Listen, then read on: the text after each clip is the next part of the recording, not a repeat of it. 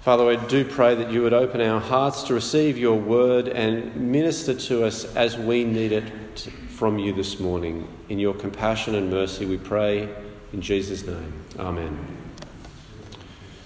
Well, this is a sermon about when your enemies fall into your hands, into your power. When people do wrong, it lasts.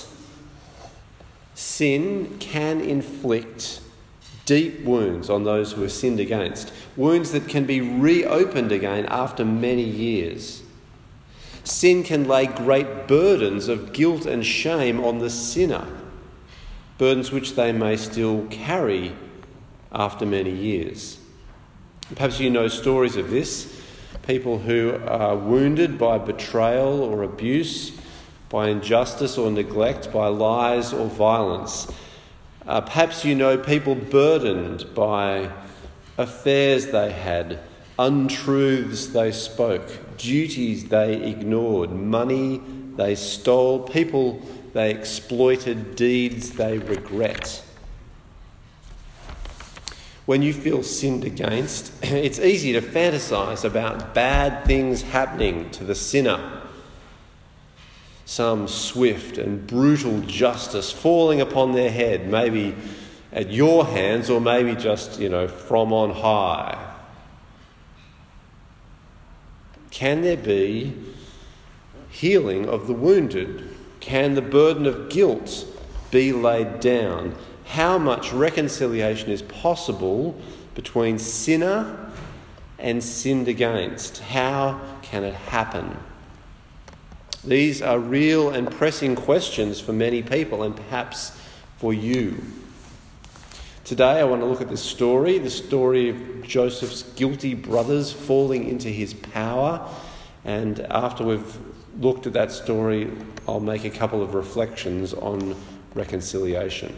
So let's begin with the story, which is really the story of Joseph's guilty brothers falling into his power. And how does he treat them? Well, he treats them harshly. We have followed the story of Joseph, son of Jacob, as he has passed through many trials. He was sold into slavery by his brothers, these 10 brothers who appear before him in this passage. He was falsely accused by his master's wife and thrown into jail where he languished forgotten for years. But Joseph was unexpectedly remembered, and by interpreting Pharaoh's dreams of the future has been raised to power and position. And this is where we meet him at the beginning of today's passage. Moreover, verse 44 says, Pharaoh said to Joseph, I am Pharaoh, and without your consent, no one shall lift up hand or foot in all the land of Egypt. Here he is in a good place, and 7 good years follow. Good for Egypt's harvests and also good for Joseph. For as well as position, he has a wife, Asenath, and he has 2 children, Manasseh and Ephraim. And Joseph named the firstborn Manasseh, for he said, God has made me forget all my hardship and all my father's house. This is a man who's passed through a stage of life and is enjoying this new goodness. The second he named Ephraim, for God has made me fruitful in the land of my misfortunes. He is grateful for the turnaround in his life. He doesn't forget God, does he? God has made me forget. God has made me fruitful. But he does seem to be embracing his life in Egypt and perhaps seeing his future as an Egyptian future. God has made me forget all my hardship and all my father's house. But Joseph won't be forgetting his father's house for too long. For when the famine coming after 7 years of plenty, when that famine begins to bite, it bites in Canaan, to the north of Egypt, where his father's house live, and they are out of grain. And so we read in verse 5 of chapter 42, thus the sons of Israel, the sons of Jacob, were among the other people who came to buy grain, for the famine had reached the land of Canaan. Now Joseph was governor over all the land, and it was he who sold to all the people of the land, and Joseph's brothers came and bowed themselves before him with their faces to the ground. When Joseph saw his brothers, he recognized them.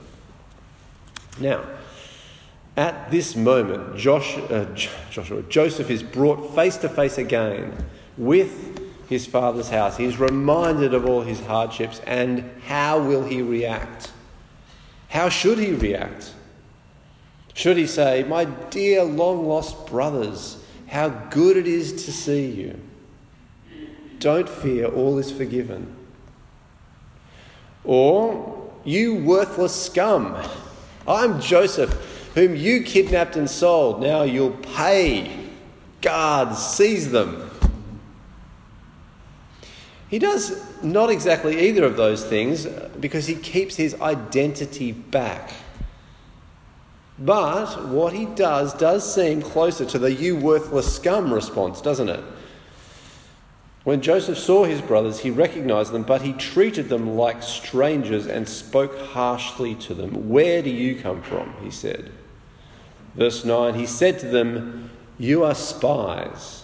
You have come to see the nakedness of the land." This is the very first step that is taken on a journey that Joseph and his brothers are taking towards reconciliation. On this journey, Joseph has the upper hand. He's in power. He knows who's who. The other brothers, they're at sea. They have no understanding of who they are dealing with. What Joseph does will be hard to interpret, for the brothers certainly, but I think even for us as readers, because we're constantly asking ourselves, is this vengeful or is it reasonable? What is Joseph at? What's it all about? And we may keep asking that as we journey through the next couple of weeks with this process of reconciliation. It is a journey that will end in reconciliation. I'll give you that spoiler now, sorry. But we may have questions still as we go along the way. There's one other thing really to notice at this moment, that at this moment of reunion of Joseph and his brothers being brought face to face again, Joseph's old dream is fulfilled. At 17, many years before all his troubles, Joseph told his brothers, when he was living at home with them, he told them a dream that he'd had. He said, "We were binding sheaves of grain out in the fields, when suddenly my sheaf rose and stood upright, while your sheaves gathered around mine and bowed down to it." And here are his brothers bowing down to him, seeking grain from him. And Joseph remembers this dream and recognizes its fulfillment. And this must put Joseph on notice that, well, God is here right in this moment. This is from God. And for Joseph, he should remember that as he acts in this moment of his power, God is there, God is watching, God is working. Perhaps Joseph could simply have had his revenge and executed them. After all, they were foreigners. They'd wandered in from a far land, and he was the governor of all Egypt, and nobody perhaps would be too fussed about the fate of a few foreigners. He doesn't do that. He holds back from sheer vengeance and presses his accusation, "You are spies." He knows this is false. He's made it up. He knows who they are. But he proposes to test them. "Here is how you shall be tested.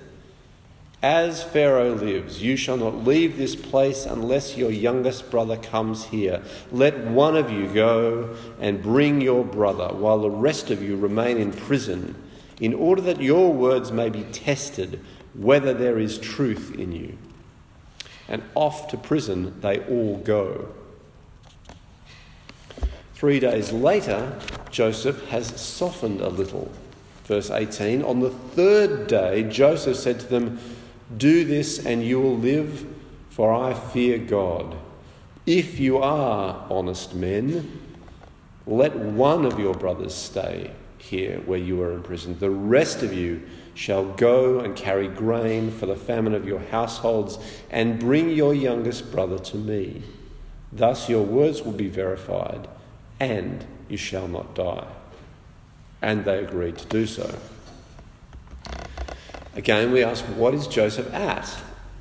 Perhaps he fears that Benjamin, who was his full brother, also the son of Jacob's wife Rachel, perhaps Joseph fears that Benjamin will be receiving the same kind of treatment that he had received from these 10 and been perhaps done away with even, and wanted to see Benjamin face to face and alive. Perhaps he just wants these no-good brothers of his to kind of sweat and suffer. Perhaps he's got something else in mind. As I say, we'll have to keep journeying and seeing how things turn up. But whatever Joseph has in mind, what he is doing is having a certain effect on his brothers. It's pricking their consciences.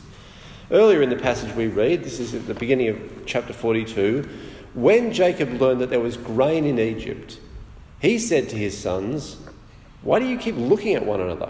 I've heard," he said, "there is grain in Egypt. Go down and buy grain for us there, that we may live and not die." Jacob is thinking, why are you so indecisive? Why are you not acting? You know what to do. Go to Egypt and buy grain. Why are they hesitating? Why are they unsure? Why are they looking at one another? Perhaps it's because none of them really wanted to go to Egypt because, that was the land they had sent their brother Joseph off to in chains years ago. And it was a kind of a guilty thought that accompanied the name Egypt. Egypt, for them, was a place where a dirty secret lurked. And so when they go there and it all goes disastrously wrong, they feel like their sin is being punished. They said to one another, "Alas, we are paying the penalty for what we did to our brother. We saw his anguish when he pleaded with us, but we would not listen.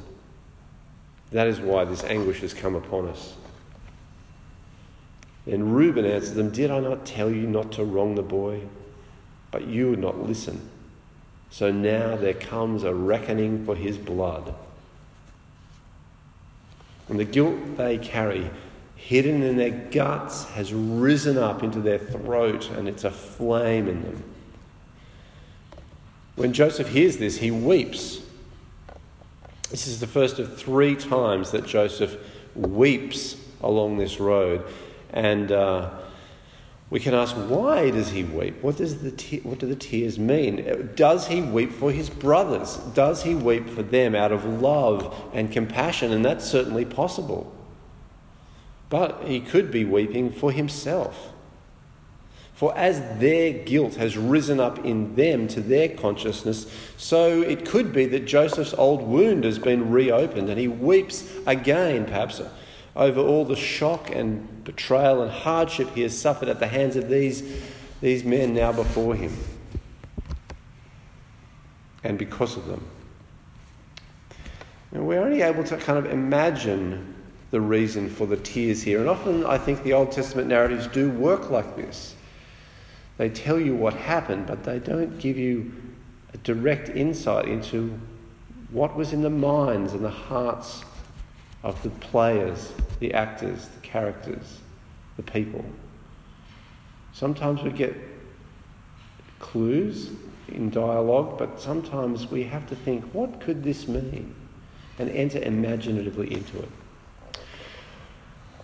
The tears, for whatever reason they are cried, they do not signal a change in Joseph's plan and intention. This is not Joseph letting his compassion change his idea of testing these brothers.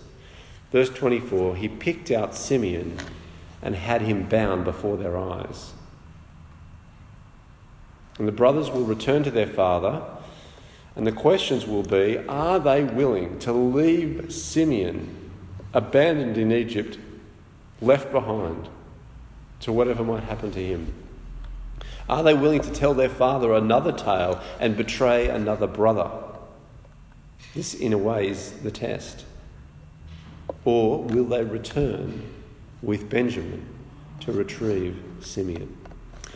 And on that note, this week's episode comes to an end. And it's to be continued next week. But how can we reflect on what we've heard? Here is a couple of things. Firstly, reconciliation is not nothing. It is hard. It involves a process. There are, of course, many things that may be easy to forgive, easy to put behind you and get over, but significant sin with real consequence and pain is not easy to deal with. Joseph's testing of his brothers shows that he doesn't trust his brothers. They say, "We are honest men," but he knows they were not honest men. And he intends to test if they will prove to be honest men now. For reconciliation involves rebuilding trust. And if you are in the process of reconciliation, or need to be, to the degree that you've been sinned against, recognise in yourself the importance of knowing that the other to whom you need to be reconciled, you need to find them trustworthy at some level. And if you are involved in a process of reconciliation, or need to be, to the degree that you are the sinner, do your best to win the trust of the one you would be reconciled to. Reconciliation not only involves rebuilding trust, it also involves dealing with strong emotions. We stir up old griefs and pains that we have tried to forget and to file away. When we're reconciling, we are called to face our worst deeds, perhaps, our great failures, our shame. And we're called not to deny it or make excuses or minimise it, but instead to take responsibility and own the consequences, and that is painful. Look at the brothers. They said to one another, "Alas, we are paying the penalty for what we did to our brother." This moment of great honesty.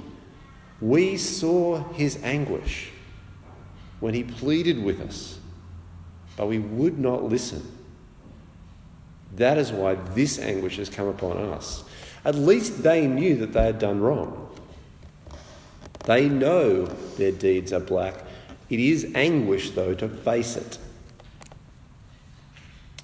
And they did not know that Joseph understood them as they said this. He turned away upon hearing it and wept. It's anguish all round here. Strong emotions. But reconciliation requires the courage to pass through those fires of pain. Those fires of pain can be purifying and liberating and the way back to life. Reconciliation is not nothing. It is hard. It involves a process. The second reflection I'll offer is that reconciliation is God's business.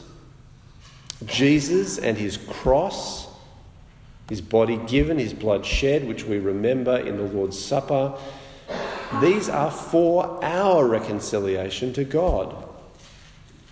2 Corinthians 5:19, God was reconciling the world to himself in Christ, not counting people's sins against them.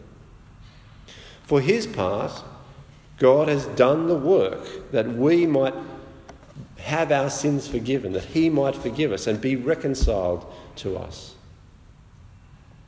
Our first task, then, is to be reconciled to God.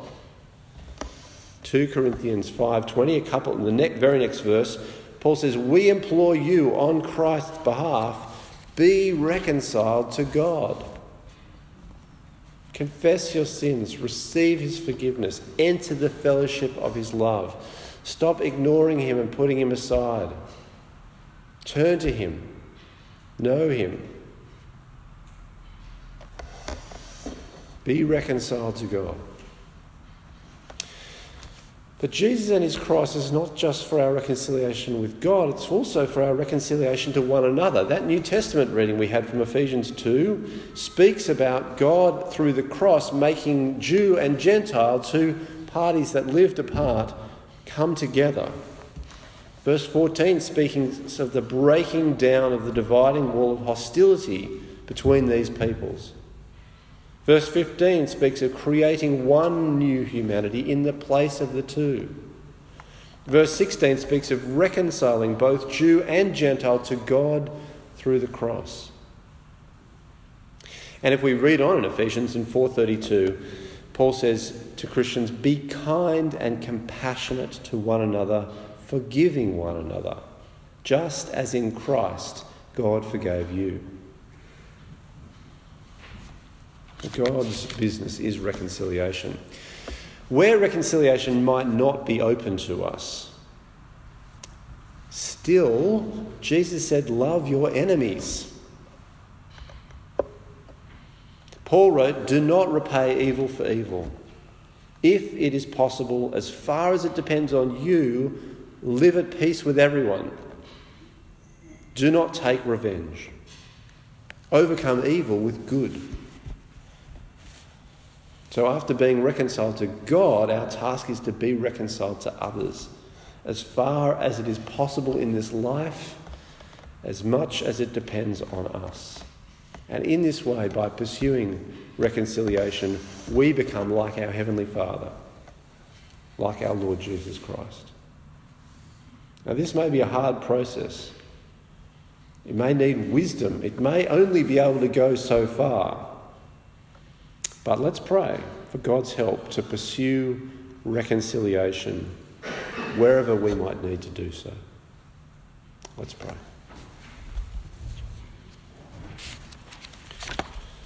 Father, we thank you that reconciliation is your business, and that Joseph and his brothers so long ago, with such a gulf of hurt and guilt between them, were able in their way to come to that point of reconciliation.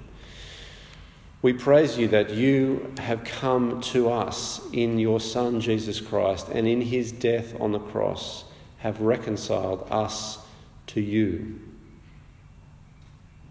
And we pray, Lord, that we would be reconciled to you ourselves, that we would confess our sins, that we would receive your forgiveness, that we would enter and live in the fellowship of your love. And that more than being reconciled to you, we would be reconciled to one another. Where there is a difficulty in our lives, a reconciliation that needs to happen, help us to pursue it as far as we can, as much as it depends on us. Give us your wisdom, your help, your love, your courage, the opportunity, and your guidance. We pray in Jesus' name. Amen.